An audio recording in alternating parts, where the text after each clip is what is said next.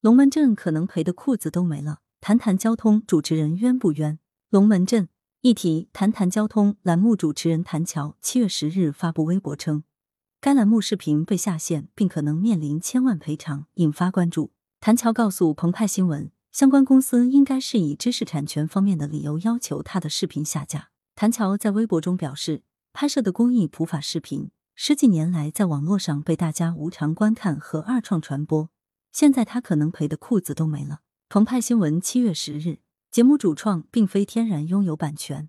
谈谈交通是一档深受观众喜爱的交通安全普法类节目，不可否认，其贴近大众的特色和诙谐幽默的特点。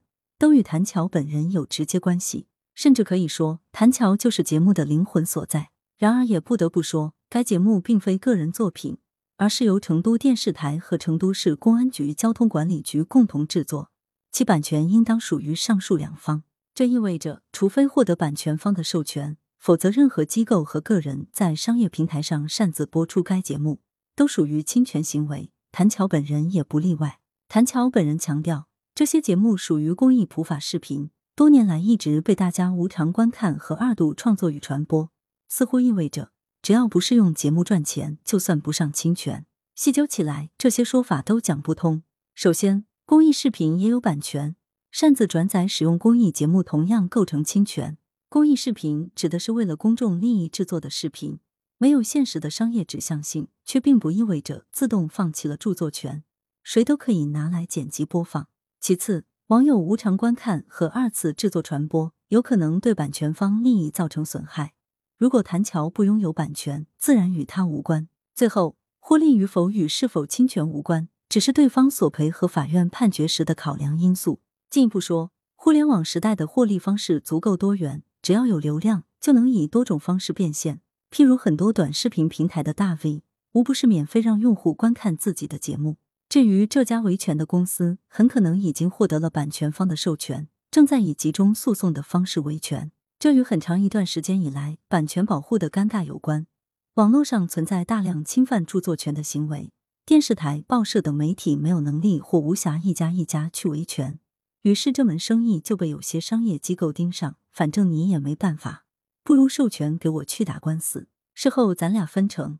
这样的维权方式虽然易引起争议。但对于著作权保护不无裨益。宋鹏伟在版权保护与公益性之间找到平衡点。谈谈交通遭到全网下架，让人不能接受，给人的观感就是成都广播电视台的吃相太难看。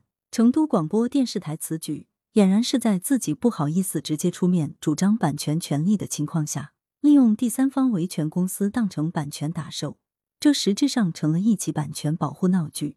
这是引起社会争议的主要原因所在。谈谈交通节目是由成都广播电视台与交警部门联合制作的公益节目，其公益属性应当远远大于商业属性，意味着在版权保护与公益性之间应当找到一个平衡点。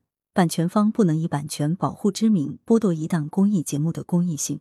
已经停播好几年的谈谈交通节目传播越广越好，有利于提高全民的交通法律法规和安全意识。谈谈交通遭到全网下架处理，不利于发挥节目应有的公益性价值，有悖节目的公益性。再者，民警谭乔出镜主持谈谈交通节目，没有获得任何的商业报酬。不少民众愿意免费出镜谈谈交通节目，都是基于节目本身的公益性。如果成都广播电视台以版权为由对谈谈交通节目进行全网围剿，那么，民警谭乔以及许多出境的市民，是不是可以提出保护肖像权等诉求呢？近年来，某些版权方往往是等到侵权方养肥之后再宰。成都广播电视台对谈谈交通节目主张版权权利，恐怕也是这种套路。随着知识产权保护意识提高，版权理所应当得到有效保护，但是版权保护不能沦为吃相难看的贪婪。一方面，法律法规有必要细化谈谈交通这类公益性节目、公益性作品的版权保护规定，在不严重损害版权的前提下，最大发挥节目作品的公益性价值，应当成为基本原则。另一方面，法律法规应明确对养肥之后再宰的版权保护套路说不。何勇谈谈交通著作权的旧账要算清楚。此次谈谈交通全面下架和以往的侵权风波有着细微区别。如今在网络上传播的谈谈交通等视频，是围绕以前节目当中的片段进行的二创传播，很多都是无偿观看。就连谭乔自己在个人认证公众号上传的节目，都是不带台标的飞播出版。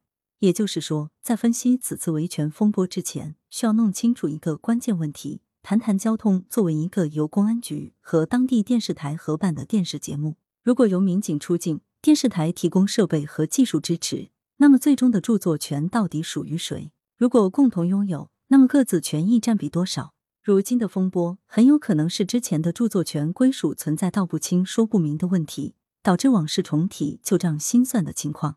实际上，不管是谭乔还是各大网友的二创传播，在形成一定的体量后，应当拥有一个清晰的知识产权划分界限。一方面，要区分哪类视频属于侵犯著作权，侵犯理由是什么。平台在下架或者审核相关投诉理由时，需要有一个细化的标准。不能一棍子打死。另一方面，也要判断这种投诉侵犯知识产权的方式是否属于碰瓷，会不会存在抢注商标、恶意投诉和虚假投诉的情况。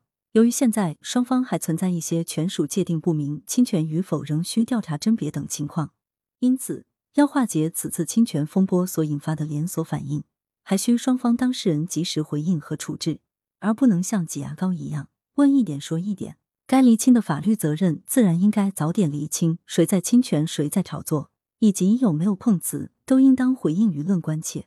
客凡，羊城晚报时评投稿邮箱：wbspycwb 点 com。来源：羊城晚报羊城派。责编：张琪、孙子清。